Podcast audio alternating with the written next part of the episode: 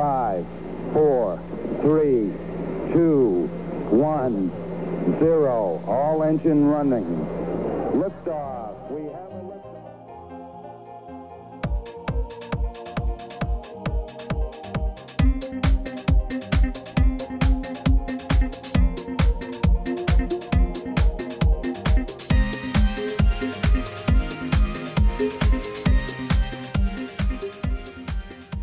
1시간 저희가 조금 넘게 녹음을 이미 했는데 든 생각 중에 하나가 '아 이거 군대 얘기는 남녀 불문이고 사실 미국도 마찬가지일 것 같다.'는 생각이 들었어요. 한도 끝도 없을 것 같다. 그러니까 여성분들이 안 갔다 와서 그렇지 다녀오시면 아이 걱정을 아마 이해하실 것 같다라는 생각이. 사실 할 얘기들이 되게 많이 생기잖아요. 다녀오게 그러니까. 예 그 예. 에피소드가 많으니까 그런 예. 거지. 사실 뭐 직장 생활만 해도 할 얘기가 그렇게 많은데 군대는 정말 아까 센터장님처럼 24시간 내내 병사들하고 붙어 있고 그걸 뭐 몇 년을 하다 보면 진짜 별의별 일들이 다 생기니까 할 얘기가 많을 수밖에 없겠죠. 그리고 잠깐 보니까 예일 대학에도 다녀, 다녀오셨고 메릴랜드 대학에서 또 방문 연구를 하셨는데 그것도 그러면 어 뭐죠 복무하시던 중에 그때 또 휴직을 하고 가신 건가요? 아니면 그때는 이렇게 군 프로그램을 통해서 다녀오신 건가요? 아, 이게 실은 이제 조심히 말씀을 드려야 되는 건데, 이제 여기도 똑같이 이제 일단 저지른 건 먼저 예일대학교 World Fellow를 네. 지원을 했었는데, 이제 이 프로그램 자체는 보니까 한 한 학기 정도 예일대학교 가서 각 그 강연이라든가 아니면 세미나 참여하거나 학생들 맞이하고 뭐 이런 분들을 많이 모으는 프로그램이었어요. 네.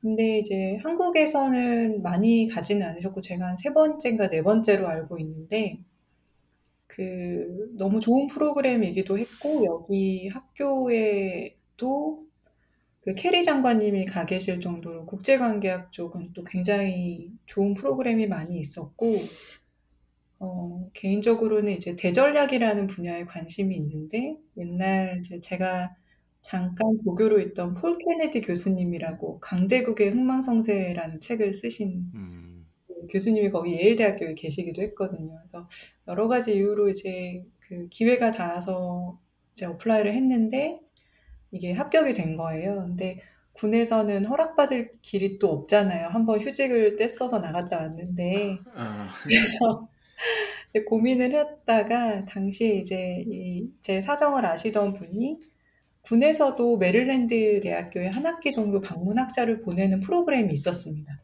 원래. 음, 그래서 이제 그거를 지원을 해서 두 개를 병행을 하게 됐어요. 아. 아, 같은 시기에 어, 네, 같은 시기에서 그때 개인적으로 이제 메릴랜드 대학과 예일 대학교의 약- 각 학교의 양해를 좀 구하고 음, 저는 두 개의 프로그램을 병행을 할 거다. 그래서 이제 다행히 허락을 다 득해서 왔다 갔다 했었어요. 그게 가깝다면 가깝 뭐 멀다면 되게 먼 거리인데 네, 예일이 맞아요. 가깝지 예일에서 않죠. 멀 그쵸 예. 아 그치 뭐- 예일이야 아, 그 프린스턴이 예일이면 저기 코네티컷 음. 그쪽이잖아요 네. 어 그럼 굉장히 먼데 그래서 다행히 이제 메릴랜드에서도 요구하는 몇 가지들이 있었고 예일대에서도 이제 몇 가지들이 있어서 그걸 좀 열심히 충족을 하면서 한 학기를 좀 보내고 왔습니다. 음. 그러면 그 World Fellow하고 그리고 그 메릴랜드 대학의 국제 개발 분쟁 관리 센터에서 일하시면서 그러면 그때 얻으신 거는 그러면 그 뭐랄까 그쪽에 계신 참석자분들하고의 네트워킹 이런 게 가장 그럼 가장 큰 소득이라고 봐야 되는 건가요? 그러니까 실은 제가 이제 그 World Fellow를 지원하게 됐던 이유도 있고 그 하버드 케네디에서도 좀 아쉬운 점은 어 이게 이제 외교부 분들하고 얘기해 보니까 좀 나오는 건데 그 아이비라고 하는 학교에 한국의 안보에 대한 과목을 가르치는 교수님이 별도로 없으세요. 음. 그러니까 지금 보면 일본이나 중국 학장님들이 주로 이제 동아시아 학과 같은 거를 운영을 하시면서 한국 쪽에 대한 안보 이슈를 많이 말씀은 하시는데 실제로 그쪽에 계시는 교수님들이 많이 안 계신 상황이에요. 음. 그게 하버드도 그렇고 예일도 비슷합니다. 그러니까 이제 예일 같은 경우는 그걸 이제 교수를 채용하기보다는 이런 방문학자들을 통해서 강연이나 강의를 하는 과정을 거치시더라고요. 음. 그래서 이제 한국 안보에 대한 것들을 좀 공유를 하고 말씀을 좀 제대로 실질적으로 좀 드릴 필요가 있겠다 하는 생각이 들어서 이제 지원을 해서 실제로 그런 업무들을 주로 합니다. 학생들과 어, 아니면 이제 지역 커뮤니티, 커네티컷의 지역 커뮤니티 분들 만나서 이제 여러 가지 질문에 대한 한국 안보에 대한 상황, 뭐 정치적인 상황 이런 것들을 좀 이야기 나누면서 좀 이해도를 높이는 게 있어서 그런 소득이 좀 있었던 것 같고요, 개인적으로는. 메릴랜드는 이제 실제로 거기서 워낙 DC에 가깝다 보니까 DOD 과제를 많이 하세요. 음. 특히 이제 평화 분쟁 이쪽에 대한 내용들을 많이 하고 계셔서 센터장님하고도 이제 얘기한 건 근데 한국의 인게이지가 많지 않다. 일본도 많고 중국도 워낙 자본금을 바탕으로 해서 과제도 많고 한데 한국이 굉장히 중요한데 그런 부분이 좀 부족하다고 해서 그 과정을 만든 거였거든요. 어, 그래서 이제 가서도 비슷한 얘기를 많이 한 거죠. 어떤 부분에 대한 조금 어, 토의를 했으면 좋겠다. 또 어떤 세미나를 하면 좋겠다. 이런 아이디어들 드리고 이제 그리고 좀 짧아서 뭐 아주 깊게는 못했지만 그런 의견 조율 정도, 의견 교환 정도는 한 것 같아요. 그러면 돌아오신 다음에 이번에도 또 다른 곳으로 가시게 됐나요? 그럼 한국에 오신 다음에? 어, 네, 그러니까 이제 제가 의지해서 어디로 옮겨가진 않고 이제 다 명에 의해서 움직이거든요, 저희는. 네, 그렇죠. 예. 네, 그래서 돌아와서 원래 6번 정책실에서 있다가 예일대와 메릴랜드 다녀오고 나서 제가 그때 이제 갔었을 때 하나 임무를 받았던 건 이제 육군의 30년 후의 미래에 대한 비전이나 전략을 좀 세워야 된다라는 과제를 받고 갔었어요, 실은. 어, 그래서 이제 한 학기 동안 이제 계시는 분들, 전문가들 분들한테 이제 자문도 구하고 나름의 자료들도 많이 정리해서 돌아오자마자 이제 그 개념안을 총장님께 보고를 드리면서 당시에 육군 싱크탱크 하나를 만들었었죠. 처음으로. 그래서 아, 그럼 이제 그 전까지는 육군 탱크탱크가 없었어요, 한국에는요? 네, 그러니까 이제 육군 같은 어. 경우에 이제 외부의 분들하고 교류가 좀 있었고 음, 이제 워낙 또 큰 조직이다 보니까 자체적으로 해결을 많이 해 오고 있었어요, 지금까지는. 음, 어, 뭐 어떤 띵크탱크를 만들거나 이런 생각은 없으셨는데 이제 당시 제가 근무할 때 이제 총장님께 이제 제가 건의드렸던 거는 어, 다른 해군 공군은 그런 싱크탱크들에 대한 어떤 교류나 민간과의 어떤 교류가 굉장히 활발했었거든요. 그래서 그 보고 드렸던 건 저희도 그런 조직이 있어야 될 것 같다. 앞으로는 더더욱이나 과학기술 부분도 있고 또 아까 DP라는 부분에서 여러 가지 민군 협력은 굉장히 아직도 힘들어 보이잖아요. 한국 같은 경우는. 그래서 이제 그런 거를 만들면서 제가 처음으로 이제 거기에 가서 좀 기틀을 잡는 역할을 좀 하라고 하셔서 네. 그 미래혁신 연구센터라는 조직에 가서 이제 일을 한 거죠. 귀국하자마자. 음, 그러니까 처음 만드는 조직의 기반을 다지는 이제 임무를 맡으신 거네요, 돌아오시자마자. 네, 그러니까 이제 음. 제가 가기 전에 그 기획을 좀 했고 음, 가서 이제 어느 정도 뭐 비전에 대한 그 개념안을 작성하고 돌아와서 이제 그 센터에 가서 이제 그 비전안을 발표를 하는 과정이 있었었죠. 네, 그, 뭐, 싱크탱크 말씀하시니까, 미국에서 이, 특히 이제 사회과학이나 정책이나 정치, 뭐 이런 쪽으로 이런 그 싱크탱크 기관들이 굉장히 많더라고요. 특히나 이제 제가 DC 근처에 있다 보니까. 그런데 이제 한국 같은 경우는 그게 어떻게 보면 약간 정치적으로 조금 잘못 뭐 그러니까 제대로의 역할을 잘 못하는 듯하는 음, 듯한 이미지를 제가 많이 받아서 그게 좀 안타까운데 미국 같은 경우는 각각의 그 분야가 따로 있잖아요. 그각 네. 싱크탱크가 맞는 분야에서 사실 굉장히 깊게 자료도 수집을 하고 굉장히 많은 데이터를 가지고 연구도 열심히 하고 그걸 갖다가 정책적으로 반영 하기 위해서 뭐 법안을 만들거나 정치인들과 같이 협업을 한다거나 뭐 이런 것들이 굉장히 많은데 한국은 그게 조금 약한 것 같아서 그 아까 말씀하셨던 어 여기서 이제 제가 군사 쪽은 잘 모르지만 사실 그 한국이 굉장히 동아시아에서 중요한 역할을 차지하는 건 맞는데 미국 특히 이제 DC나 이런 쪽에서 약간 한국의 역할이 좀 잘 안 알려져 있다. 이런 부분 좀 아쉬운 부분인 것 같긴 합니다. 뭐 어떻게 돼- 해야 된다는 그 해결책은 없긴 한데 저는 싱크탱크라는 것들이 그냥 일시적인 것이 아니라 한국도 좀 제대로 어, 활약을 해서 제대로 된 정책을 제대로 만들어서 좀 어, 뭐 국가 전체적으로 좀 도움을 줄 필요가 있지 않느냐는 생각이 들어서 뭐 그런 의미에서 그 센터장님이 말씀하셨던 그런 기관을 두는 거는 상당히 의미가 있는 것 같고 앞으로 좀 오래 됐으면 꾸준히 갔으면 좋겠어요. 미국 같은 경우는 굉장히 주요 싱크탱크 같은 경우는 역사가 굉장히 길더라고요. 그리고 데이터 같은 경우도 너무 많아서 제가 뭐 가끔씩 가서 뭐 활용하기도 하는데 그런 것들을 좀 잘 벤치마킹해서 한국도 좀 썼으면 어떨까라는 아쉬움이 있었는데 센터장님께서 말씀해 주시니까 갑자기 그 생각이 떠올라서 제가 한 말씀 붙여봤습니다. 음, 너무, 너무 정확하게 말씀 주신 것 같고요. 그러니까 뭐 이런 얘기를 할 수 있는 그인지는 모르겠지만, 그러니까 실질적으로 지금 뭐 그 국방 쪽에 대한 전문성들을 굉장히 필요로 하는 시기입니다.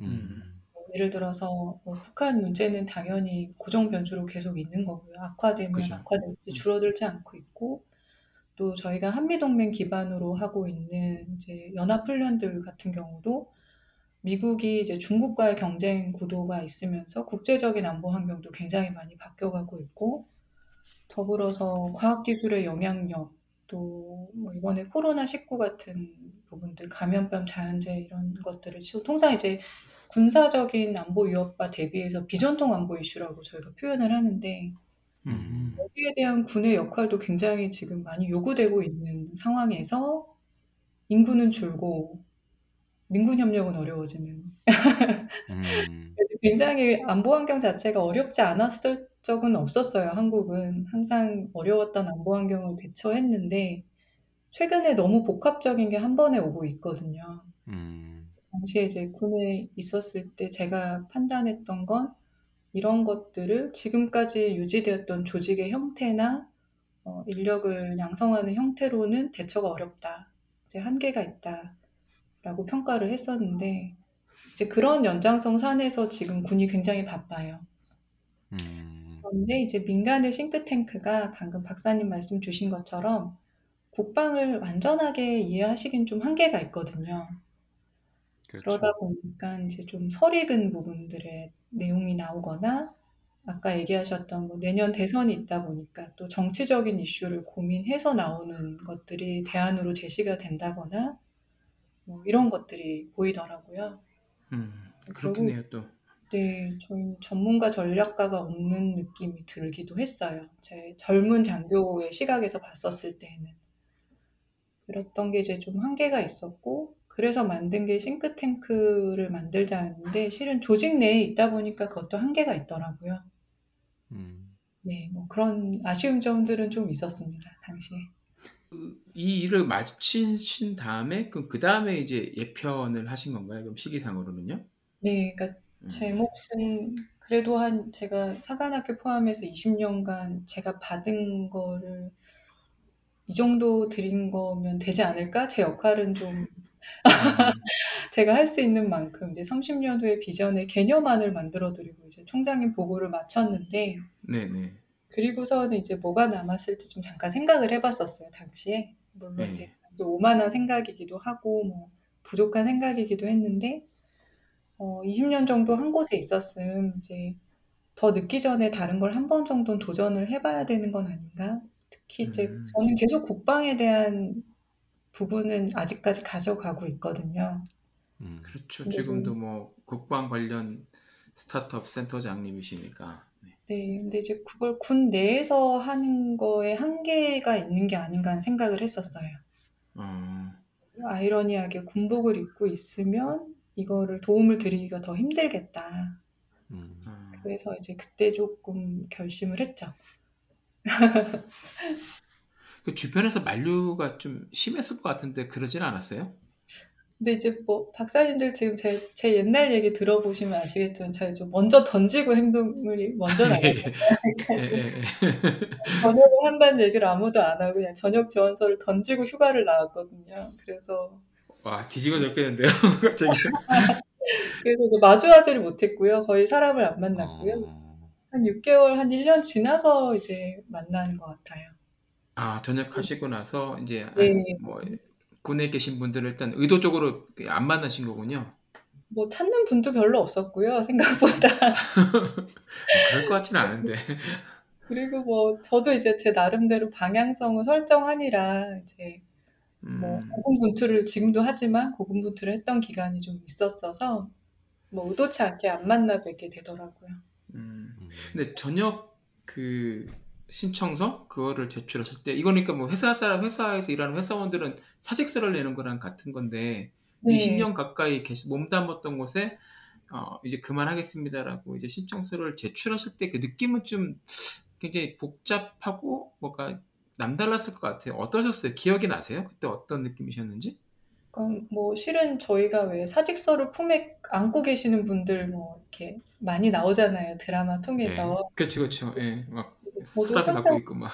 그거 가지고 있고 뭐 책상 서랍에 항상 있고 저도 비슷했거든요 항상 그래서 이제 음, 항상 적어놓고 날짜만 적어야지 하고 있었던 아, 그게 그게 이제 뭐 제가 꼭 나가고 싶어서라기보다 그냥 이제 그런 이제 지금 하는 일을 열심히 하려고 하다가 또 이게 마지막이다 생각하면 더 열심히 하더라고요. 여러 가지 이제 의미로 저녁 정서는 항상 곁에 뒀었는데 근데 너무 허무하더라고요, 실은. 이렇게 내고 음, 휴가를 내고 나왔는데 제가 약 19부터 시작해서 20년간 몸담았던 조직인데 이 종이 한 장을 내고 나오니까 이게 아닌 것처럼 되더라고요.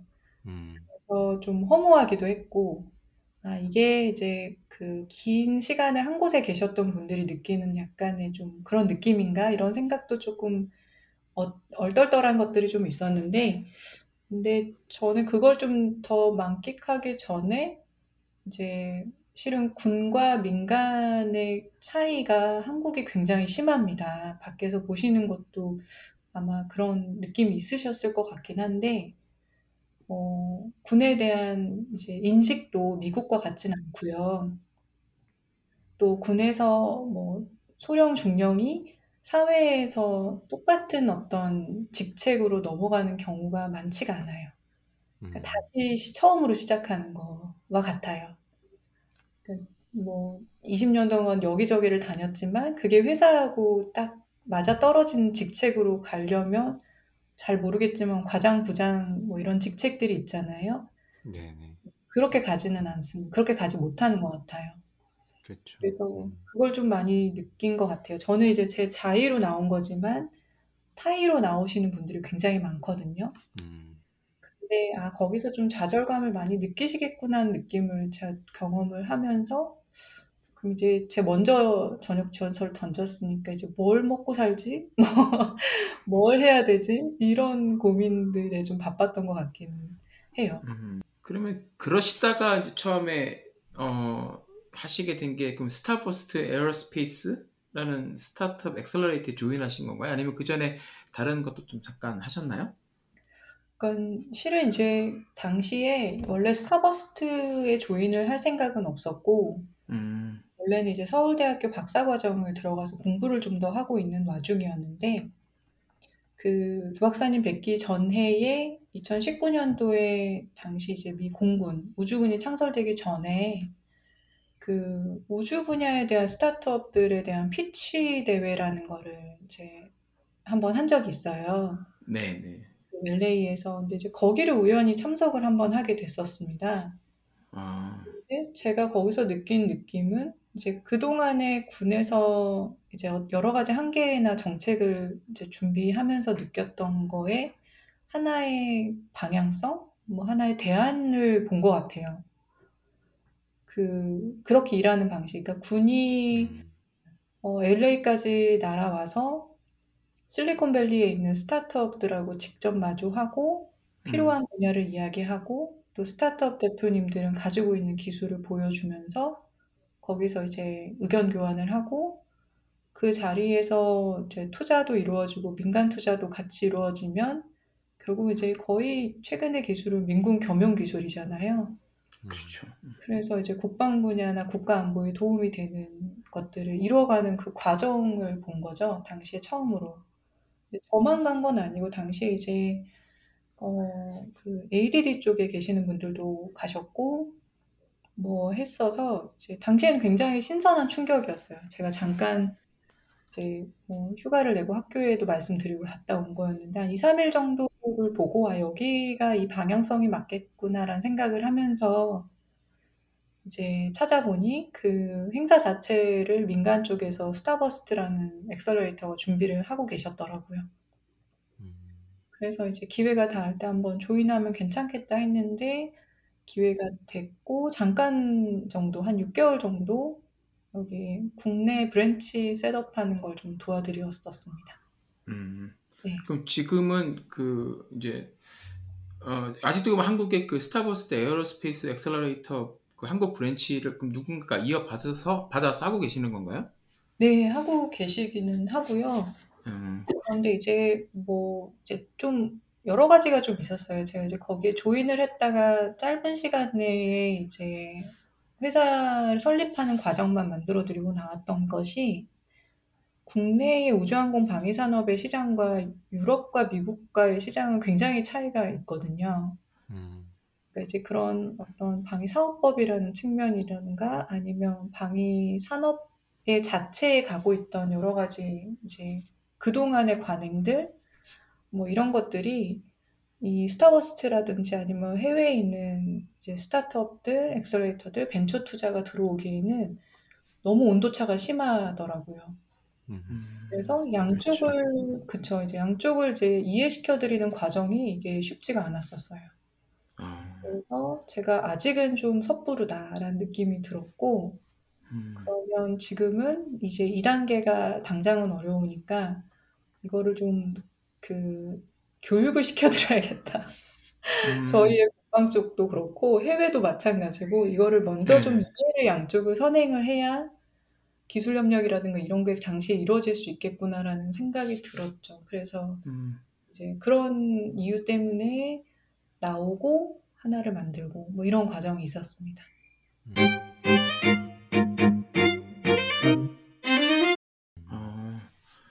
그러면 그렇게 셋업 하는 걸 도와드리고 나서 그 다음에 이제 그럼 옮기신 데가 지금 이렇게 일하고 계시는 서경대학교 군사학과인 건가요? 네, 맞아요. 음. 맞습니다. 서경대학교 군사학과에 그럼 교수로 지원을 하신 건가요? 아니면 어, 어떻게 그, 그 서경대학교 측에서 아, 조동현 선- 선생님이 아, 이런 활동을 하고 계신다는 걸 알고 이렇게 뭐랄까 접근이라고 해야 되나? 오퍼를 주신 건가요? 어, 그두 개가 병행이 됐던 것 같아요. 음, 일단 첫 번째는 스타버스트에서 나오고 나서는 그냥 학생이었고요. 서울대학교 박사과정 학생이요. 네, 여전히 음. 그냥 1 학기 시작하고 뭐 있는 그 정도 학생 정도밖에 되지를 않았는데 당시에 이제 작년에 6 월 달 정도였는데 그쪽에 이제 학교에서는 이런 모델의 센터가 있었으면 좋겠다고 기존부터 생각을 하고 계셨었대요. 음. 그래서 저도 연이 하나도 없는데 서경대학교라는 곳과는 음. 연이 없었는데 우연하게 이제 그런 기회로 얘기를 나누다 보니까 그러면 어, 그런 거를 하고 싶다면 얼마든지 만들어서 활용을 해라라고 말씀을 주셔서 처음엔 교수가 아닌 상태로 센터만 만들어서 활용을 했고요. 어, 그럼 일단 미래국방 기술 창업센터를 먼저 설립을 하시고 거기 센터장으로 먼저 일단 들어가신 거네요. 네, 맞아요. 그리고 이제 어. 저를 같이 도와서 하는 이제 분들이 계셨었어요, 당시에. 음, 그래서 몇 명은 군에서 있던 분도 계시고, 뭐 몇 명은 아예 민간에 계신 분도 계시고, 근데 이런 분들이 이쪽 분야에 열의가 있으셔서 월급을 하나도 안 받고 저를 도우고 계셨거든요, 당시에. 열- 열정페이 같은 건가요? 네, 뭐 그냥 정말 열정페이. 그래서 저는 다른 데를 가시라고도 하고 추천도 드리고 뭐 여러 가지 얘기를 음. 했는데도 이 분야가 이제 시작되는 거에 관심을 갖는 분들이 이제 다 대부분 젊은 분들인데 계셔서 계속 있겠다고 하셔서 그럼 그러자 그렇게 해서 이제 시작이 된 게 센터였어요. 그러니까 거창한 센터의 개념이 아니라 제가 이런 거를 하고 있으니까 이게 좋으니까 옆에 있겠다고 했는데 인원이 되다 보니까 이걸 그냥 그렇게 동아리처럼 두면 안 되겠다는 생각이 들더라고요. 그래서 음. 뭐 그래서 이제 센터라는 것들 만드는데 어렵지 않잖아요. 그래서 학교 음. 허락을 득하고 이제 공간도 받고 그렇게 해서 이제 활동을 뭐 할 거라고 해야겠구나 했는데 이제 코로나가 있었고요. 그래서 제대로 된 맞네요. 예. 예, 활동을 뭐 해보지는 못했고 그냥 이걸 어떻게 하지만 고민을 했었으니까 그때 스타트업을 시작하신 분들의 고충을 굉장히 간접적으로 작게 느낀 것 같아요. 아, 사람은 그쵸. 옆에 있고 먹여 살리기도 해야겠는데 이걸 어떻게 시작하지? 비즈니스는 해본 적도 없고 그런 그런 과정을 한 6개월 정도 거쳤었습니다. 어. 근데 궁금한 게 언뜻 이런 센터가 이렇게 뭐 사관학교나 뭐 육- 육사 회사 공사도 있을 거고 뭐 삼사 이런 학교도 있는데 그런 데가 아니라 그 서경대학교에 이런 센터가 있다는 게 약간 처음에 의아했거든요. 서경대학교가 뭐 그쪽으로 군사학과가 있다는 것도 조금 신기하기도 한데 이게 네. 어, 뭐 창업 창업주라고 해야 되나? 그 재단에 계신 높은 분의 뭐 이렇게 의지가 반영되어 있고 그런 건가요? 어, 그러니까 이게 약간의 이제 실은 저도 그게 적절치는 처음에 안 와서 네. 특히 이제 제가 이 업무를 하기에는 아직 저는 어리기도 했고요. 음, 그래서 실은 사관학교 학교장님도 찾아뵀었고요. 뭐 물론 다 어. 선배님들이니까 불러주시기도 하셔서 가서 이제 이야기도 드리고 이제 지금 뭐 이제 국방부에 계시는 분들도 제 선배님들이시거든요. 그래서 그렇죠. 이런 것들이 필요합니다. 특히 이제 그 미국 우주군 창설 전에 갔다 온 내용들을 정리를 다 해서 다 보내드렸었어요. 음, 이런 일들을 하는데 우리도 이런 거가 있어야 되는 게 아닐까? 뭐 이런 얘기를 잘 정리했고 그러면서 만난 곳들이 이제 미 국방부 예하에 있는 DIU, Defense Innovation Unit이라는 조직이 이런 일들을 하고 계시거든요, 지금은.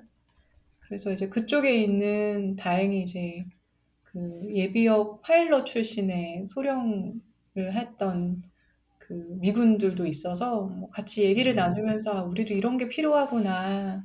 그리고 그쪽도 한국과 한번 협력을 하고 싶어 하는 의사도 굉장히 많이 피력을 했어서 실은 저는 나름대로 많이 쫓아다녔었어요. 이런 것들을 만들어 주십사.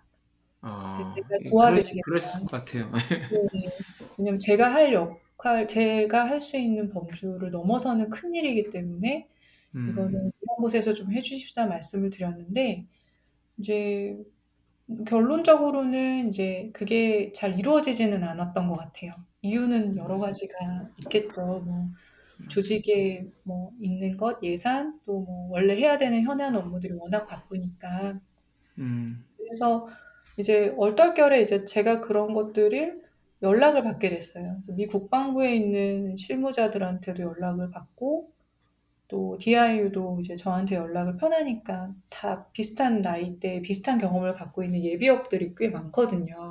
어, 그러다 보니까 이제 또 연락을 주고 그럼 저는 이게 개인적으로는 굉장히 중요한 앞으로의 이슈라고 생각이 들어서 연락이 오면 이제 다 받고 연결을 해드려야 되면 연결도 해드리고 이제 그런 과정을 계속 거쳤었어요. 음, 그런 게 있다 보니까 그래서 실은 이제 아무 그냥 다 열정페이로 한 거죠. 한 6개월 정도를 코로나 있으면서 다 화상회의도 하고 이제 자료가 있으면 정리해서 국방부도 드리고 뭐 군에도 알리고 일부러 이제 안 되는 글 써서 기사로도 올려서 좀 관심을 환기시키고자 노력을 좀 했고 근데 이거를 이제 할 수 있는 기관이 당시에 많지가 않더라고요. 그랬었습니다. 그래서 그래서 지금까지 그냥 꾸역꾸역 해오고 있는 것 같아요. 그러면 네. 뭐 저도 유니스티에서 센터를 만든다고 삽질한 생각이 불현듯 지금 지나가가지고 맞네. 네. 두 분이 이렇게 공통적인 경험이 있네요. 예, 예, 예.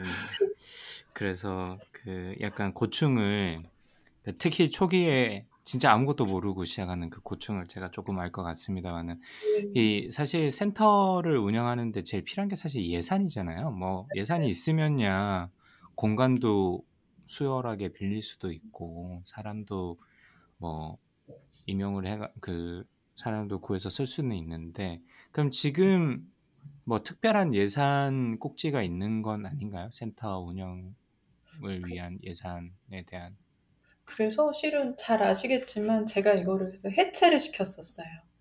작년에 음, 다 나가라. 능력이 안 되니까 다 이제 길을 찾아줬어요. 뭐 여기를 갈 수 있게끔 해주고 음, 저쪽에 가서 공부할 수 있게끔 연결해주고 그래서 다 보내고 이제 호롤 단신이 돼서 올해를 시작을 했는데 이게 제가 생각하기에 2019년도에 이런 협력이나 기관이 필요할 거다라고 봤는데 이게 2021년 초부터 일어나더라고요. 제가 조금 음, 빨리 본 거죠. 조금 빨리 본 것 같고 시작을 빨리 했는데 시기가 안 맞았고 한 2년이 지나니까 그런 니즈가 온- 이렇게 올라오는 게 보이더라고요. 그래서 음, 그때부터 찾아주시는 분들이 계셨어요. 이런 음, 일들이 있는데, 이런 과제가 있는데, 이런 프로젝트를 해보면 어떻겠냐.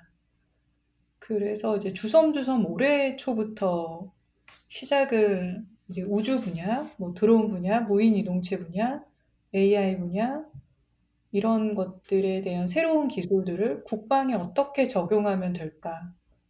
국방이 어떤 이제 ROC를 가지고 있으면 좋을까? 뭐 이런 얘기들이 올해 들어서 이제 그런 요청들을 받게 되면서 음. 그 굉장히 행복하게 바쁘게 이렇게 좀 시간을 보내고 있었던 것 같고요. 예산이 그러니까 정기적인 예산은 아니고 프로젝트 음. 베이스로 가는데 다행히 끊기지 않게 시- 이어지는 것 같기는 해요. 네. 그러면 그 주로 이 센터에서 지금 포커스를 하는 게 아까 말씀하셨던 뭐 드론이라든지 무인기 기술이라든지 AI 등을 그러니까 외부에 있는 기술을 어, 국방에 적용하는 쪽이 한 꼭지가 있을 것 같고 반대도 있을 것 같거든요. 뭐 잘 모르겠습니다. ADD나 이런 국방과학연구소에서 개발된 기술이나 아니면 한국에서 그 한국의 무기 관련된 기술도 상당 어떤 부분은 상당하다고 제가 알고 있는데 그런 것들의 어떤 부분을 약간 spin-off를 해서 뭐 창업을 한다든지 뭐 이런 그 양방향이 있을 수가 있을 것 같은데 지금은 주로 외부의 기술을 국방에 적용하는 분야만 포커스를 하시는 건가요? 주로 제가 지금 하는 분야가 크게 세 가지로 나눌 수 있을 것 같아요. 그러니까 음, 첫 번째가 이제 말씀 주셨던 어, 저희는 그런 조직이 DIU와 같은 조직이 없다 보니까 DIU가 기본적으로 하는 일이 민간의 상용 기술 6 대 기술이라고 좀 선정을 하고 그 6 대 음, 기술 분야 민간 상용 기술 중에 국방에 적용될 수 있는 기술을 찾는 역할을 하시거든요. 네네. 이제 저희 같은 경우는 그 민간 기술이 너무 많이 발전되잖아요. 또 글로벌 보면 굉장히 빠른 속도로 그쵸. 가다 보니까 어떤 기술이 있는지도 실은 시장 조사도 잘 안 되는 그 속도를 쫓아가기 음, 힘드니까. 그래서 그런 것들을 이제 보고 이런 기술들이 있습니다라고 해서 대상이 국방부가 되는 거죠. 그러니까 음, 국방부를 자문하는 것들을 하고 있습니다. 지금 여러 음, 가지 이제 뭐 지금 저희는 아까 잠깐 말씀드렸던 뭐 안보 환경 변화도 있고 군구조 개편도 있고 인구 절벽도 있고 또 전시작전 통제권 전환도 있어서 이런 데에 대한 아이디어를 드리는 정도로 지금은 도와드리는 거가 한 꼭지가 있어요. 그래서 그게 음, 하나가 있고 두 번째는 이제 국방에서 만들어진 기술을 이제 외부로 하는 것들은 ADD나 방사청이나 원래 하는 기관들이 온- 본연의 업무라서 그건 제가 할 수 있는 분야는 아니고, 음, 한 국내에 이제 기술을 굉장히 잘 가지고 계시는 스타트업 분들이 계세요. 근데 이분들이 한국의 방위 산업에 들어오는데 벽이 너무 높습니다. 그렇죠.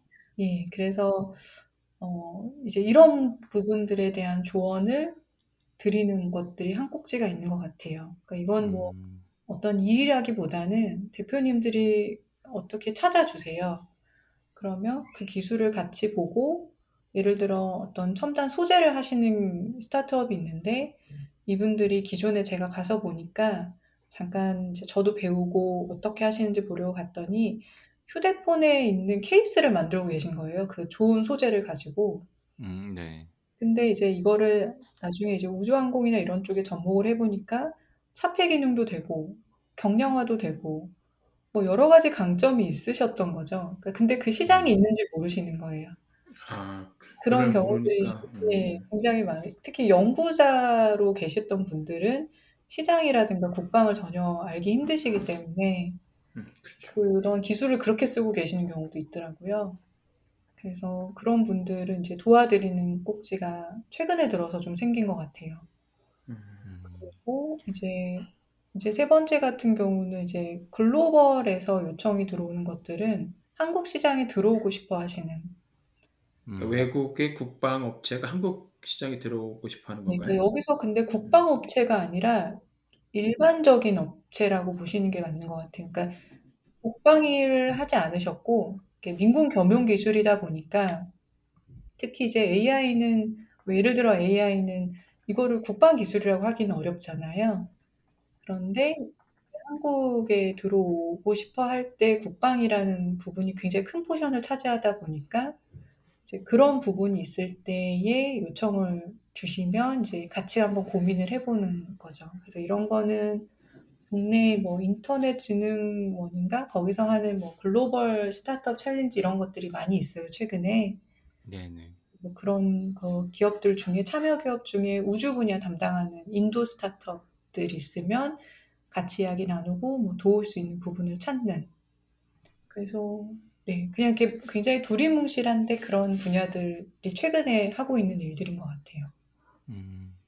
근데 얼마 전에 그 뭐 저도 우주 쪽에 관심이 있다 보니까 한국에서 로켓 개발 이런 쪽에 뭐, 뭐 기술적인 건 아니고 전반적으로 관심을 가지고 있는데 얼마 전에 이제 미사일 지침 해제가 되면서 네, 사거리가 제한이 있었는데 그게 없어졌잖아요. 네, 그래서 아마 이게 로켓 개발이라든지 우주 산업 한국의 우주 관련된 산업 전반적으로 좀 굉장히 호재가 아닐까 싶은데 뭐 네. 아직까지는 조금 이르긴 합니다만은 센터장님 혹시 뭐 어떻게 좀 예측 혹은 어, 예상을 하시는지 좀 궁금합니다 개인적으로. 너무 정확하게 보신 것 같고요.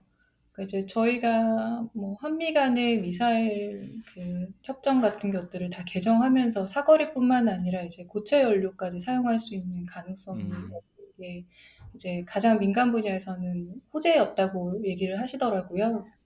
그래서 작은 스타트업들이나 특히 이제 뭐 초소형 위성이라든지 소형 위성 같은 경우에 발사체를 만드는 스타트업들이 조금 더 이제 해볼 수 있는 여지들, 가능성들 이걸 이제 열어준 것 같고요. 음, 그런 부분에서는 민간 우주 산업에 이제 좀 성장할 수 있는 기반은 갖췄다. 두 음, 번째는 이제 그 미사일 협정 관련된 내용이 이제 어느 정도 마무리되고 미국의 이제 우주군 사령관님도 한국을 방문을 하셨어요. 그래서 국방부가 음, 접견 간에 이제 우주 분야에 대한 연합 작전에 대한 것도 협력을 하면 좋겠다 얘기를 하다가 보니까 그런 것들이 반영된 국방부 중기 계획안이 이제 엊그제 나왔어요. 네네. 어, 그지? 이제 거기 보면 이제 저희 감시 정찰이라든가 위성을 활용할 수 있는 여지들, 예산 반영들이 어느 정도 돼야 이게 또 활성화가 되잖아요. 그렇죠.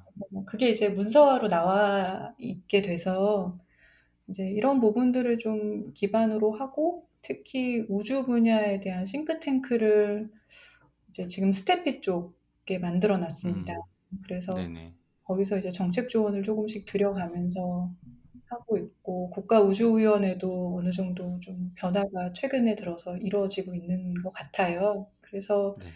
다행히 이제 정책적인 어떤 뒷받침이 없으면 우주 산업은 가기가 어렵잖아요. 그렇죠. 지금은 정책적인 뒷받침이 조금 있는데 이제 변수는 내년 대선이겠죠. 그래서 내년 대선을 기점으로 이제 조금 더 우주 분야에 대한 것들이 이제 뭐 부스트업이 있다면 이제 발전 가능성들이나 이런 것들이 있는 것 같고요. 투자도 지금 최근에는 많이 이루어지고 있는 것 같습니다. 네. 다행히. 예.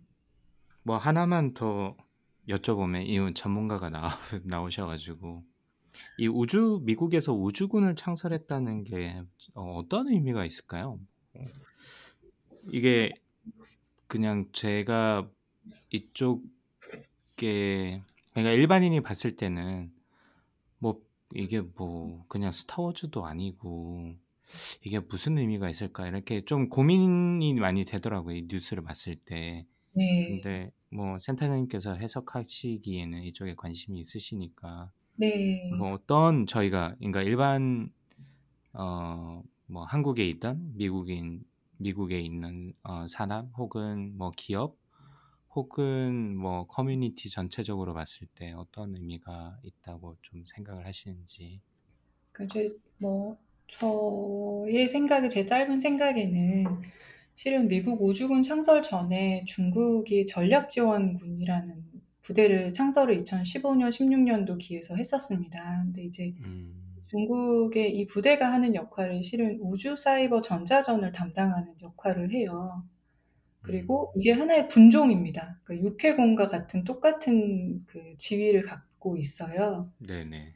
그래서 이제 미국의 입장에서 실은 미국 산업을 선도하는 거는 이제 뭐 소련 이후에 미국이 거의 주로 오고 있었는데 중국이 최근에는 AI나 양자역학이나 특히 우주 분야, 사이버 분야, 음, 그쵸.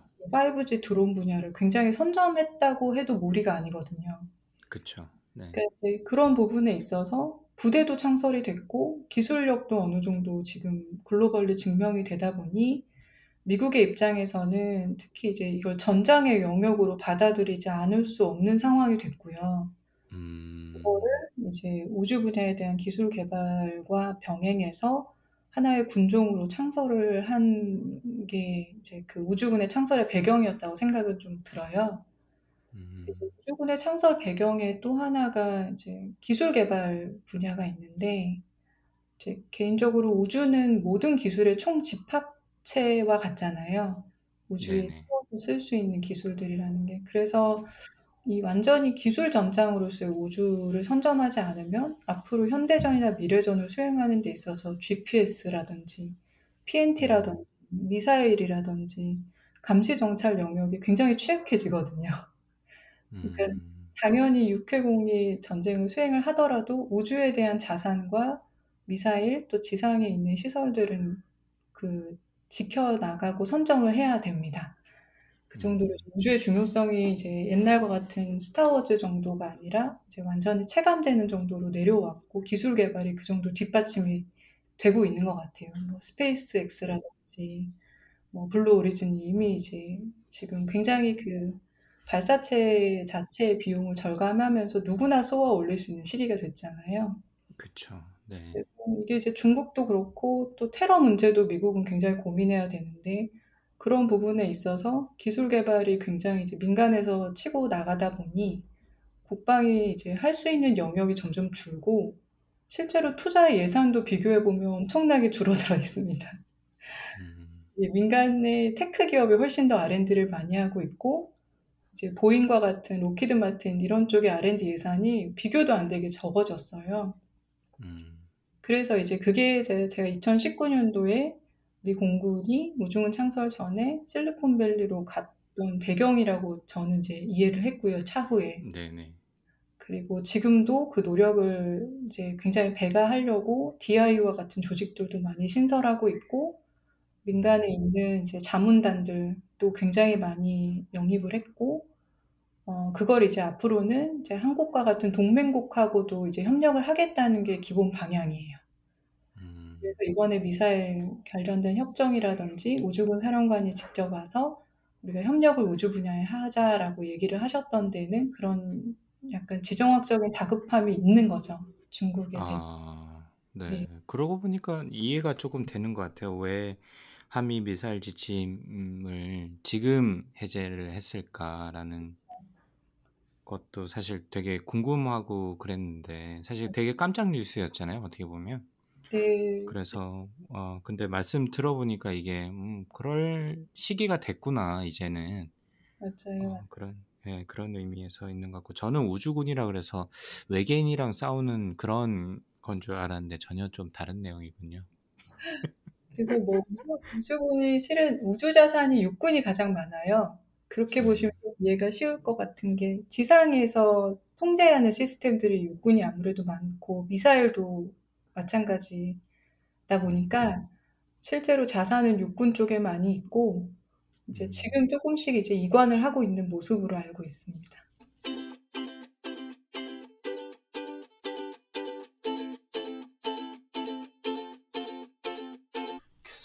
그러면 미래 국방 이런 걸 위해서 혹시 뭐 눈여겨보고 계시는 기술? 아니면 특정 분야가 있으세요? 그러니까 실은 이제 국내는 어, 그러니까 우주에 관련된 기술이라고 하면 굉장히 폭이 넓은 것 같아요. 그 우주 산업에 들어갈 수 있는 기술들이라고 하면 딱 그 우주에 배치되어 있는 것들뿐만 아니라 실은 UAM 같은 모빌리티도 기본적으로는 크게 5G나 6G나 위성 인터넷이나 이런 게 연결이 되지 않으면 구현되기 굉장히 어렵거든요. 음. 폭넓은 범위 내에서 UAM 사업 지금 많이 추진하고 있잖아요. 메가시티 도시와 관련해서 이제 그런 것들도 한국은 굉장히 지금 활발하게 이루어지고 있고 지방자치에서도 굉장히 관심을 두고 있는 신사업 분야 중에 하나예요. 그래서 그런 부분들도 있고 그리고 나머지들은 이제 뭐 소형 위성 발사체라든지 또 우주 인터넷이라고 하고 있는 저궤도 위성 관련된 인터넷 사용들 그 이제 굉장히 체감되는 부분들이 있고 지금 굉장히 많은 기업들이 뭐 예를 들어 하나가 세트레가이하고 같이 협력을 한다든지 뭐 아니면 이제 안테나 관련된 스타트업들을 굉장히 많이 협력을 한다든지 그런 모습으로 이제 굉장히 활발하게 지금은 이루어지고 있는 것 같아요. 스타트업 분야, 우주 분야 음. 좀 폭넓게. 그래서 이제 거기 있는 분들하고 이야기를 하다 보면 거기에는 첨단 소재도 필요하고 또 뭐 하다못해 유리 소재도 필요하고 음. 어, 아니면 기존의 이제 드론이라든가 이런 부분들도 같이 이제 크다 보니까 음, 잠재력이 많지는 그러니까 뭐 굉장히 숫자가 많지는 않지만 잠재력이 있는 국내 스타트업도 이제 최근에 눈에 많이 띄는 것 같아요. 근데 뭐 제 개인적인 생각으로는 이 특히나 저도 출연연에 예전에 조금 있어봤어 가지고 네. 뭐 ADD도 그렇고 국방 아 저기 그 항우연도 그렇고 특히나 국방이나 우주 분야 한국에서는 군 자체가 굉장히 폐쇄적인 조직이기도 하지만 너무 좀 닫혀 있는 게 아닐까라는 생각이 좀 들 때가 많거든요. 그래서 음. 거꾸로 예를 들어 보면 제가 스페이스X를 어, 2, 3년 전에 우연한 기회로 방문을 하게 됐는데 거기는 거의 대부분 다 볼 수 있더라고요. 그래서 너무 놀랐어요.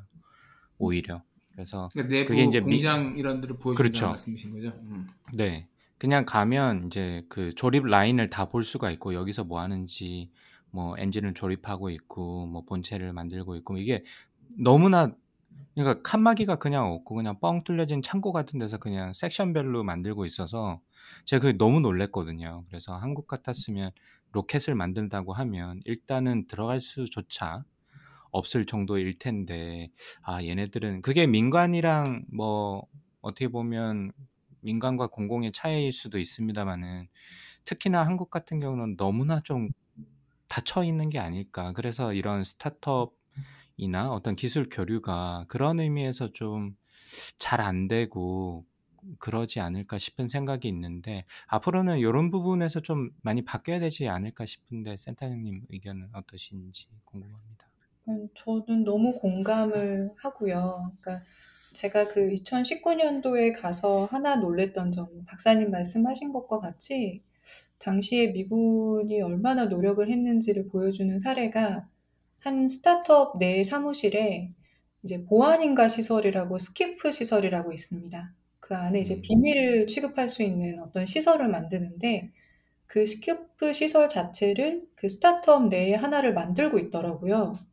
음. 그래서 그 DoD 관계자가 있길래 물어봤더니 본인들이 스타트업과 협력을 잘하기 위해서 그 보안 문제를 신경을 쓰지 않을 수는 없잖아요. 국방 관련된 그렇죠. 내용이면. 그래서 아예 시설인가 보안인가 시설 자체를 여기에도 냈어. 그래서 우리가 여기 와서 현역들이 근무하면서 스타트업과 좀 바로 옆에서 이렇게 어깨를 마주하고 일을 한다는 거죠. 근데 음. 그게 굉장히 미군도 보수적인 부분이 있거든요. 보안 부분에 아, 대해서. 네. 그 사이버 쪽 관련해서 같이 일을 하다 보면 굉장히 보안에서도 보수적인데 굉장히 많은 부분들을 유연성을 갖고 있구나 이런 쪽에 음. 그만큼 다급하구나 해서 그 내용은 사례를 저희 국방 쪽에도 말씀을 드렸어요. 아, 네. 미국이 이 정도다. 그럼 우리는 뭐 이렇게 우리는 뭐 말씀하신 것처럼 뭐 이렇게 그렇지 않잖아요.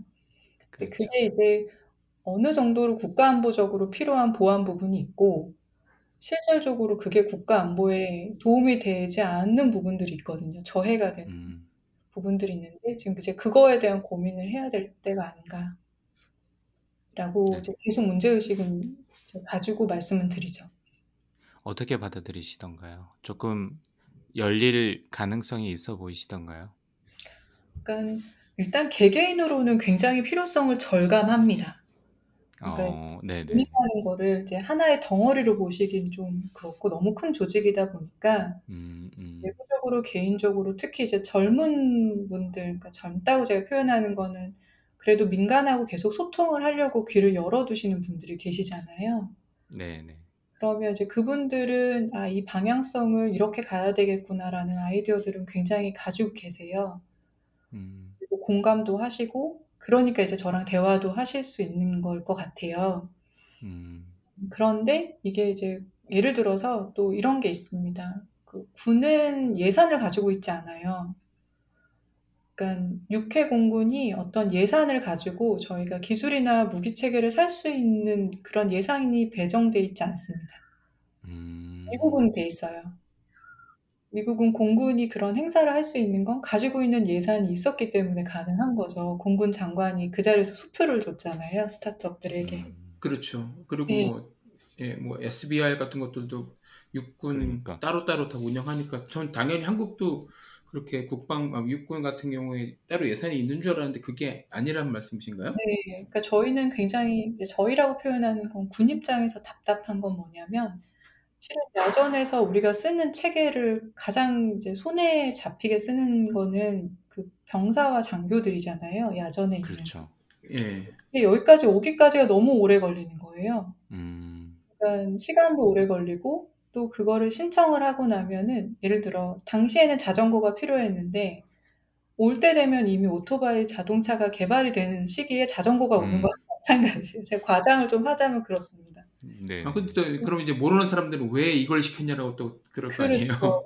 그렇죠. 어, 근데 그 과정이 예산이 바로 그 군에 있지 않기 때문에 물론 그게 이제 과거에 비리라든가 이런 문제들이 음. 있었으니까 보완 대책으로 만들어진 건데 이제 젊은 군 입장에서는 너무 옛날 거를 너무 비싼 가격으로 책정된 왜냐하면 과거에 책정됐기 때문에 그게 들어오는 아, 그렇죠. 예. 네. 그럼 이제 저희는 활용성이 없는 거 이걸 갖고 어떻게 전쟁을 이런 느낌이 드는 거죠. 음. 답답할 수 있고. 근데 이제 이 과정 자체가 지금으로서는 이제 옛날에 만들어진 또 그 방위 비리 프레임에 씌워져 있기 때문에 이런 보안 대책과 안전 대책이 이제 굉장히 중첩적으로 이루어져 있어요. 음, 그런 면에서는 투명한데 문제는 이게 다 뭘 위한 거냐. 궁극적으로 그러니까. 국방을 위한 건데 그 방향으로는 지금 잘 다듬어 있지는 않은 것 같아요. 감사에는 안 걸리지만 실무자들은 일을 할 수 없게 손을 묶어놓는 시스템이겠네요. 그렇죠. 그러니까 이제 현역들이 제일 답답한 거죠. 예, 그렇죠. 그 음. 문제는 이제 근데 그게 일반 분들이 보시기에 제가 이제 이런 이해들을 좀 돕는 공간이나 시간들이 필요하다고 느낀 건 일반인들이 보시기에는 그게 군이 못할까 라는 음, 그렇죠. 생각으로 오시는데 실은 군은 제일 답답한 당사자들인 거죠. 그렇겠네요. 말씀 듣고 보니까. 네, 그래서 그거를 이제 좀 지금 생각에는 이 국군도 알고 민간도 아는 어떤 그룹이 있어야 될 것 같아요. 전문가 그룹이 있든 아까 박사님 말씀해 주신 정말 깊이감 있는 싱크탱크든 음, 여기가 글로벌과의 어떤 협력도 추진할 수 있고 국방도 충분히 이해한 상태에서 제안을 줄 수 있고 그걸 또 민간에 이 두 개의 그룹이 언어가 너무 달라요. 음, 음. 본인이 쓰는 언어와 민간이 쓰는 언어가 너무 다릅니다. 이 사고방식도 다르고요. 그러니까 이제 이걸 약간 통역이 필요한 부분이에요. 음. 그래서 이제 뭐 하나의 예는 그 2019년도에 앨런 머스크가 나왔었어요. 깜짝 게스트로. 근데 그 인터뷰를 했던 분이 이제 그 미사일 센터 사령관님이 인터뷰를 직접 하시더라고요. 어. 근데 이제 제가 거기서 약간 문화적인 충격을 받은 건 뭐 사성 장군, 삼성 장군이 스타트업의 대표를 만나서 인터뷰를 진행을 하는 문화가 실은 음. 미국도 그렇게 뭐 이제 최근의 일인 것 같고 한국도 그럴 기회가 없거든요. 그렇죠. 근데 이제 두 사람이 말하는 얘기를 들어보면 그 용어도 다르고 당연히 말투도 다르고 사고방식, 생각하는 방식, 뭐 추구하는 가치 다 다르잖아요. 음. 근데 그걸 하신다는 거죠. 그래서 아, 저희도 그런 게 있어야 되지 않겠는가, 지금은. 음. 그런 것들을 좀 많이 배우고 온 것 같아요. 지금도 그 생각은 변함이 없습니다. 네. 그러네요. 맞습니다. 한국의 모든 애햄들은 없어져야 될 것 같긴 한데. 근데 그 언어적 통일은 저도 충분히 공감합니다. 저도 연구소에 있을 때 했던 일이 정부에서 이제 돈을 따오고 이러려면 이 그 공무원들은 설득을 해야 되잖아요. 왜 이 프로젝트에 음, 투자를 해야. 되는지, 예, 예, 예, 예. 돈을 갖다가 써야 되는지. 근데 과학자들이 얘기하는 거랑 위에 얘기하는 거랑 완전 달라요. 그래서 그거를 어떻게 하면 그들의 어- 그들이 원하는 언어로 혹은 여기서 A라고 얘기를 하면 이걸 어떻게 연구소로 돌아가서 설득을 할 건지. 뭐 왜냐면 중간에 어디든가 만, 만나야 되긴 하니까. 그래서 그런 작업을 했었는데 이 이게 분야가 좀 다를 뿐이지 그리고 분야적으로 봤을 때는 좀 더 아마 챌린징한 부분이 굉장히 많으실 것 같긴 한데 하는 일이 저랑 사실 따져보니까 너무 좀 비슷한 부분이 많으신 것 같아서 네 어떻게 위로의 말씀과 응원의 말씀을 드려야 될지 잘 모르겠습니다만 어쨌든 굉장히 어려운 일을 하시는 것 같긴 해요. 네. 근데 가장 중요한 일인 거 정말 중요한 일인 것 같아요. 어, 그럼요. 이게 이게 해결이 안 되면 예, 뭐 아무리 뭐 돈을 쏟아 부어도 일이 제대로 진행이 안 될 것 같거든요. 근데 저 이제 여쭙고 싶은 거 질문 하나와 말씀하신 거에 대한 뭐 답변 하나인데 이거 뭐 혼자 할 수 있는 일이 아닌 것 같아요. 그래서 음, 그걸. 제 깜냥도 아직 그런 경, 뭐 능력도 아직은 부족해서 그냥 이제 아 이런 게 있구나라를 계속 배우고 있는 과정에 좀 그런 관심을 좀 가져 주십사. 왜냐면 국방은 굉장히 재미없는 주제거든요. 그래서 민간 분들이 관심을 잘 안 가져 주시죠. 뭐 화제가 없, 있으면 모를까. 그래서 이제 그런 건 좀 아쉬움이 있는데 이제 하나 여쭙고 싶었던 건 이제 학교에서 계시면서 그 제가 보니까 하버드에 있을 때 가장 그 좋았던 경험과 이제 그걸 꼭 한번 이제 여쭤보고 싶었던 것 중 하나는 방금 말씀하신 것처럼 이제 기술을 하시는 분들, 엔지니어나 과학자분들이 쓰는 용어와 생활 방식과 생각 방식과 정책 전략 쪽에 계시는 분들의 차이점이 항상 크잖아요. 네. 그래서 헤네디 스쿨은 MIT하고 항상 수업을 이렇게 교차해서 같이 하나를 만드시더라고요. 음, 당시에는 화두가 사이버였어요. 그 AI나 이런 것들은 아직 그 당시에는 화두가 아니었고, 이제 사이버 영역을 어떻게 국방에서 잘 활용해야 되는지, 뭐 어떻게 이제 이런 부분들을 조율해야 되는지를 고민할 때, 과목 개설을 이제 코드나 이런 걸 짜는 분들의 MIT 교수님들과 정책 전략, 철저하게 정책 전략, 이제 문과 마인드를 갖고 계신 교수님들이 이제 같이 협력해서 수업을 진행을 하셨어요. 네네. 학생도 마찬가지였고. 근데 그런 것들이 미국은 좀 더 다양하지 않을까요? 한국은 아직은 그런 게 아니어서.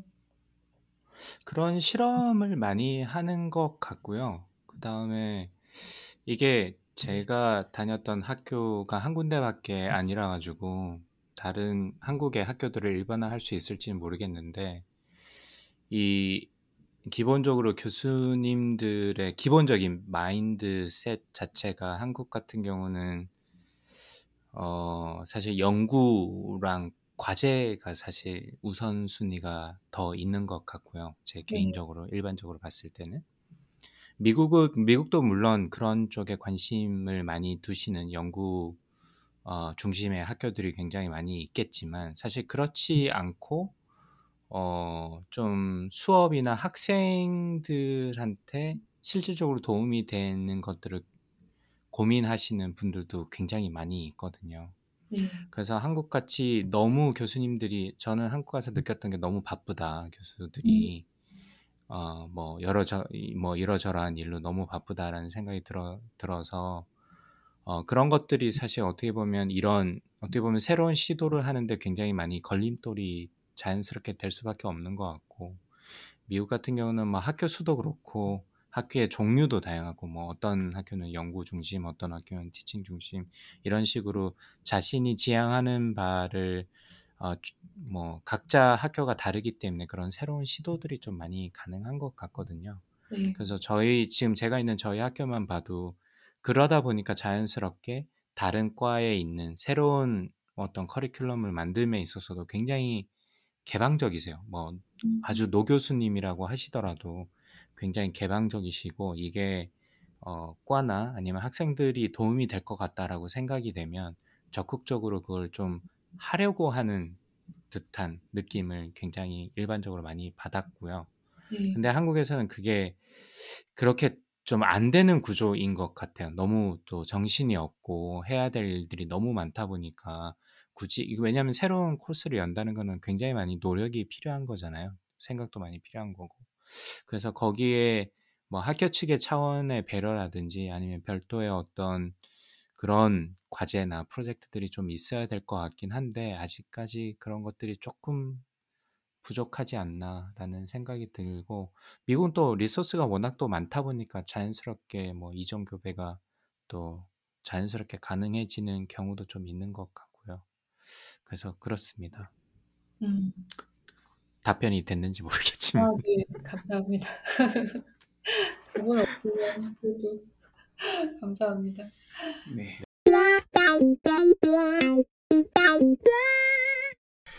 제가 지금 한 2시간 한 20분 정도 말씀을 나눠봤는데 아 이제 안 끝날 것 같아. 그렇죠? 아마 한 내년 정도 다시 한번 모셔야 될 것 같고요. 그래도 2시간 반 동안 중학교 시절부터 해서 어, 지금 이제 몸담고 계시는 서경대학교 미래국방 기술창업센터장으로서 이제 지금 하시고 있는 일들, 비전 그리고 이제 뭐 애로사항 뭐 그런 거에 대해서까지 좀 한번 말씀을 나눠봤습니다. 그래서 아직도 이제 커리어가 이제 어떻게 보면 군 전역 후의 커리어는 지금 막 시작하신 거고 그죠? 현재 진행형이신데 아, 지금 이제 저희 인터뷰 여기 거의 마치는 이제 이쯤에 이, 이 시, 이쯤에서 음, 후배들 있잖아요. 비슷하게 커리어에 대해 고민을 하고 있는 후배들이 있을 텐데 혹시 조언을 해주신다면 어떤 말씀을 해주시고 싶으세요? 음, 실은 이제 제가 이제 중간에 나오는 경우가 흔치 않아서 후배들의 연락을 많이 받는 편인 것 같기는 해요. 뭐 공부 음, 또 민간으로 오고 싶던지 아니면 군이 힘들면 항상 생각이 나잖아요. 그래서 음, 제 연락을 여러 자리 받기는 하는데 그때마다 제가 조금 아쉬웠던 거는 어 이제 안정적이에요, 실은. 한 곳에 오래 있다 보면 아무래도 뭐 시간이 지나면 연금을 받을 수 있고 현실적인 거죠. 음, 그리고 그쵸. 지금 받는 연봉도 어느 정도 괜찮고 또 아이들은 커가고 딱 그런 시기에 고민을 하거든요.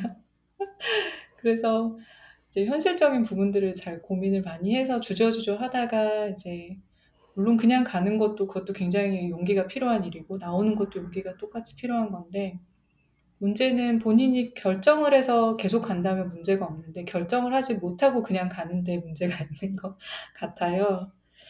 그래서 이제 제가 뭐 현실적으로 말해줄 수 있는 건 음, 어떻게든 먹고 살아진다. 그러니까 이제 본인이 어떤 그런 것 때문에 내가 이런 걸 도전해봐야 되는데 주저하는 거는 아닌 것 같아요. 아직 어리니까. 음, 뭐 제가 이제 딱 그 뭐 나이를 아까 말씀을 안 주셨지만 그래도 이제 딱 중간 정도에 있는 느낌이 들거든요. 딱 마흔인데 음, 뭐 젊다면 젊고 뭐 많다면 많은 거죠. 시작하기에. 근데 저는 괜찮은 것 같아요. 지금 시작을 해도 그쵸. 좀 음, 뭐 잠깐 뭐 잠깐 몇 년 뭐한뭐 10년 정도 고민하면 되겠죠. 그래도 군 생활보단 쉬울 수 있어요. 그래서 어, 그냥 좀 너무 주저주저하지만 않았으면 좋겠어요. 마음 먹으면 일단 네. 하고 그리고 이제 찾아가면 되는데 너무 고민이 깊다 보니 행동을 못 하는 거. 음. 너무 무책임한 얘기죠. 근데 아니죠. 그 던지고 그 다음에 생각하는 게 맞을 수도 있죠. 어떻게 보면 고민만 하다가 끝날 수도 있으니까. 네, 저의 케이스는 그래요. 제가 고민이 많은 편이라 음, 의도적으로 먼저 행동을 하고 그 다음에 해결을 하지 않으면 그렇죠. 바뀌는 게 없더라고요. 예. 미국에서도 그런 말 있잖아요. analysis paralysis,라고 그래가지고 계속 네. 예, 분석만 하고 그러면서 아무것도 못 하고 있다가 시간 보내고 나중에 또 후회하고 또 왜 그랬을까 생각하면서 이렇게 악순환의 고리로 들어가는 사람들이 많은데 그런 맞아요. 면에서는 예, 그게 맞는 말씀이시죠. 요즘도 그러면 달리기 계속 하세요? 요새는 달리기보다는 요새는 이제 등산을 주로 하는 것 같아요. 아, 운동은 그래도 꾸준히 하시는군요. 네, 네. 운동을 하지 않으면 너무 많이 이렇게 움직일 일이 없더라고요. 그래서 그쵸, 그쵸. 어. 그 정도 센터장님 이렇게 말씀드리기는 좀 그렇긴 한데 운동도 중년의 운동으로 넘어오셨군요. 아, 네. 넘어간 것 같습니다. 아니, 요즘은 한국에서 이 30대들 사이에서도 등산이 이렇게 붐이라고 기사를 본 것 같은데 아닌가요? 음, 음. 사람 강관님 굉장히 저희 때 시- 생각을 하시면 안 돼요. 아니 근데 따져보니까 센터장님이랑 저희랑 별로 차이 안 나요. 시- 선생님 싫어하실 것 아, 같은데. 어, 이렇게 이렇게 말씀드리면 안 되니까 별로 차이 안 나는 것 별로 안 납니다. 같다는 생각을 가지고 있습니다. 이거 편집하실 것 같은데? 아닙니다. 알겠습니다. 아, 저희 그러면 저희랑 오늘 한 2시간 반 지금 가까이 말씀 나누셨는데 어, 인터뷰 해보신 소감 간단하게 여쭤봐도 될까요? 음, 일단 제가 인터뷰라는 생각을 안 하게끔 너무 편하게 해주셔서 네. 너무 인터뷰답지 않게 재미가 없을까 봐 걱정이 되고요. 첫 번째는 아닙니다. 그리고 뭐두 번째는 국방을 이야기 나눌 기회가 별로 없어요 생각보다. 음, 음. 그리고 저, 아까 저희도 들을 기회가 없기도 하고요. 예. 맞아요. 이게, 이게 폐쇄적이려고 폐쇄적인 게 아니라 관심이 없으셔서 모이는 사람이 또 비슷한 사람만 모여요. 음, 그러다 보니까 새로운 아이디어 들을 기회가 별로 없는데 오늘 이제 이런 자리를 주셔서 저는 너무 감사하고 좋았고요. 그래서 이런 기회가 좀 늘었으면 좋겠는데 뭐 그런 생각은 좀 들었습니다. 이야기를 나누면서 음. 음, 하여튼 감사합니다. 네, 감사합니다. 그러면 혹시 그 저희 방송 본 방송 혹시 들으셨는지 모르겠는데 저희 본 방송에서는 항상 저희 강 강박님하고 저하고 청취자분들께 뭐 영화나 책이나 뭐 서비스 이런 것들 하나씩 추천을 하거든요. 네, 그러면 혹시 추천하고 싶으신 어, 뭐 책이나 영화 그런 거 하나 있을 수 있으실까요? 뭐 이미 아까 추천을 주셔서 저도 이제 봐야 되겠다는 생각이 들었던 DP 영화 한번 아, 보셨으면 넷플릭스. 네, 네. 좋겠고 저도 봤으면 좋겠고 또 의견도 듣고 싶어요. 이렇게 생각하시는 음. 경험에 따라 다르실 텐데 그렇죠. 음, 배울 것들 그러면 우리 DP를 보고 난 다음에 따로 만나서 또 다시 녹음을 한- 하는 걸로. 예, 저희는 언제 저희는 언제나 예, 준비되어 있습니다, 센터장님. 네. 아, 근데 저도 그거 아직 못 봐갖고요, 강광님. 어 근데 좀 이렇게. 기분 좋은 그런 건 아니에요. 좀 찝찝한데. 뭐 아니, 그 어쨌든 왜냐면 저 저도 똑같이 현실이니까. 예, 음. 예, 현실이 저도 그 센터장님처럼 처음에 한 10분 정도 보다가 그냥 넘겼거든요, 껐거든요. 아, 저도 그, 그 그거 보고 나서 아, 나중에 봐야겠다, 지금 못 보겠다 싶어갖고 넘겼는데 어, 빨리 보고 다시 한번 예, 인터뷰 2탄 준비하도록 하겠습니다.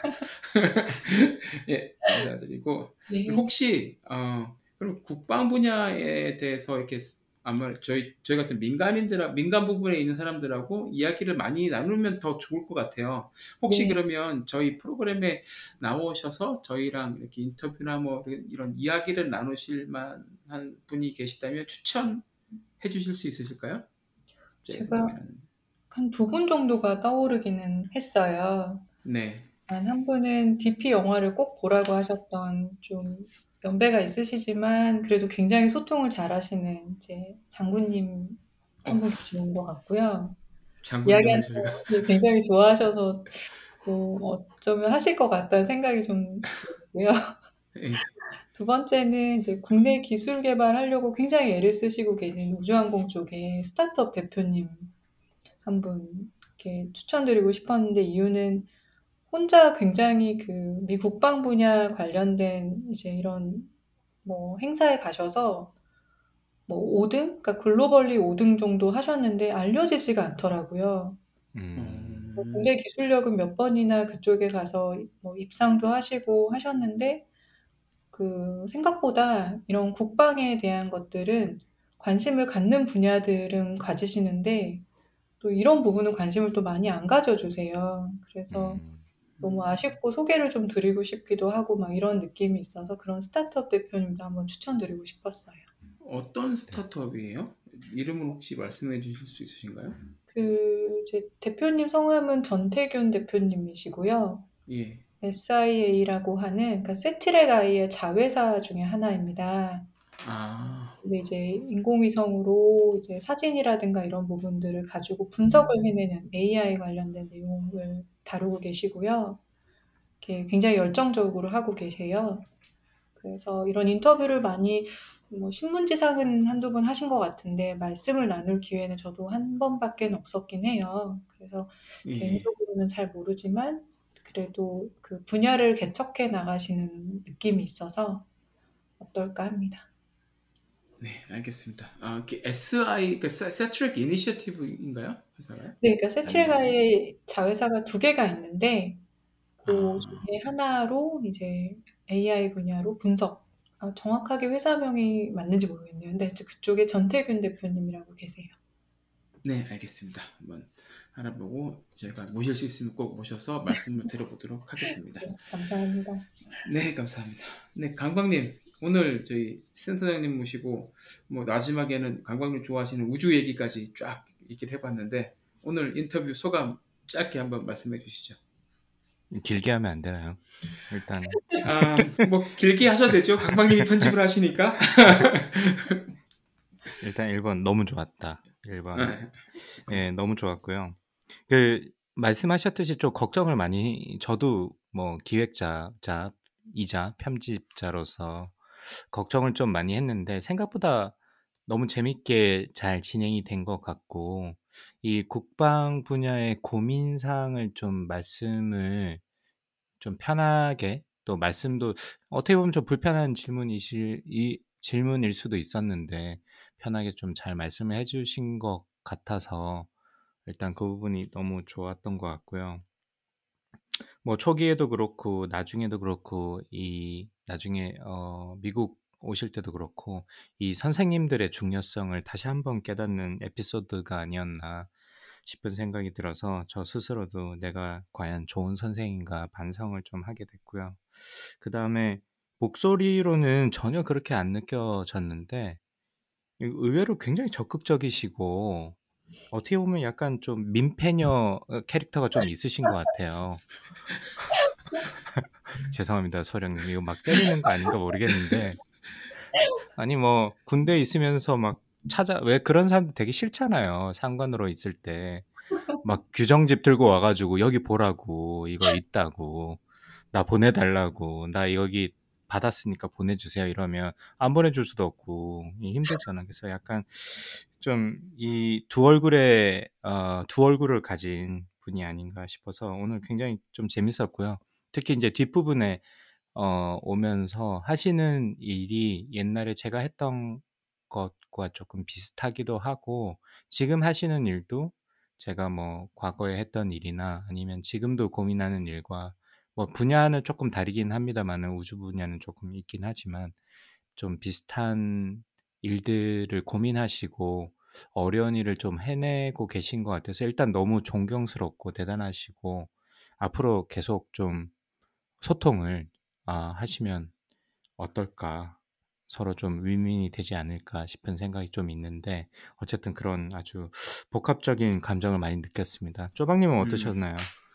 음, 네, 아, 저도 오늘 저 사실 걱정을 좀 했어요. 저는 그 세상에 글 쓰신 것도 많이 보고 뭐 유튜브에 동영상 강연도 있고 그래서 이 컨텐츠가 워낙에 많아서 이거 오늘 3시간 안에 끝낼 수 있을까 싶어가지고 걱정을 많이 했거든요.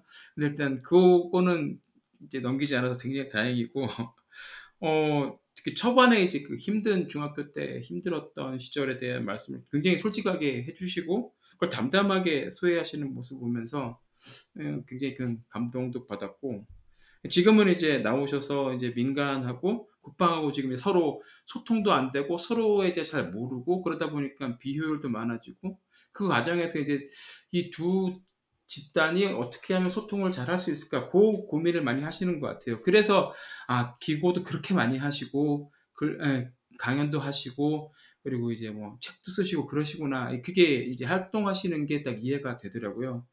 그래서 예, 저희가 멀리 있지만 예, 조동현 세사장님 항상 꼭 응원하도록 하겠습니다. 꼭 잘 그, 그 앞으로 한 10년 안에 원하시는 이 국방 분야랑 한국의 민간 분야, 그 특히 tech 분야에 뭐랄까 서로 소통을 잘하게 만들어서 거기서 굉장한 시너지를 내시는데 큰 역할을 해주셨으면 좋겠어요. 감사합니다. 오늘 조박님이 잘, 잘 물어오셨어. 그죠? 인터뷰 일을 예, 잘 물어오셨어. 아, 그러니까 너무 즐거웠습니다. 네, 그러니까 자르지 마요. 네, 네 알겠습니다. 네, 아 조동현 아, 센터장님을 모시고 진행해왔던 시즌 2첫 번째 인터뷰 오늘 이렇게 아, 한 2 시간 반 정도 저희가 녹음을 했는데 굉장히 재밌게 들었고요. 아, 여러분들께서도 아, 뭐 들어보시고 그리고 인터넷에 보시면 그 조동현 선생님 성함을 이렇게 치면 굉장히 많은 기고 구문도 되게 많고 유튜브 뭐 영상도 되게 많습니다. 뭐 찾아보시는 것도 추천드리도록 하겠습니다. 네, 아 그러면 이제 끝낼까요, 강박님? 네. 네. 세계 최초라고 주장하는 와이파이 3원 팟캐스트 lifetime learner가 되고 싶은 두 아재가 들려드리는 미국 스타트업 tech 기업 이야기 조광의 서센트는 애플 팟캐스트, 팟빵, 구글 팟캐스트 그리고 스포티파이에서 들으실 수 있습니다. 저희 팟캐스트에 대한 의견은 페이스북 페이지나 이메일 dr.chogang gmail.com으로 연락해 주시기 바랍니다. 오늘도 저희 인터뷰 들어주셔서 감사합니다. 감사합니다. 아, 수고하셨습니다. It's one small step for man, one giant leap for mankind.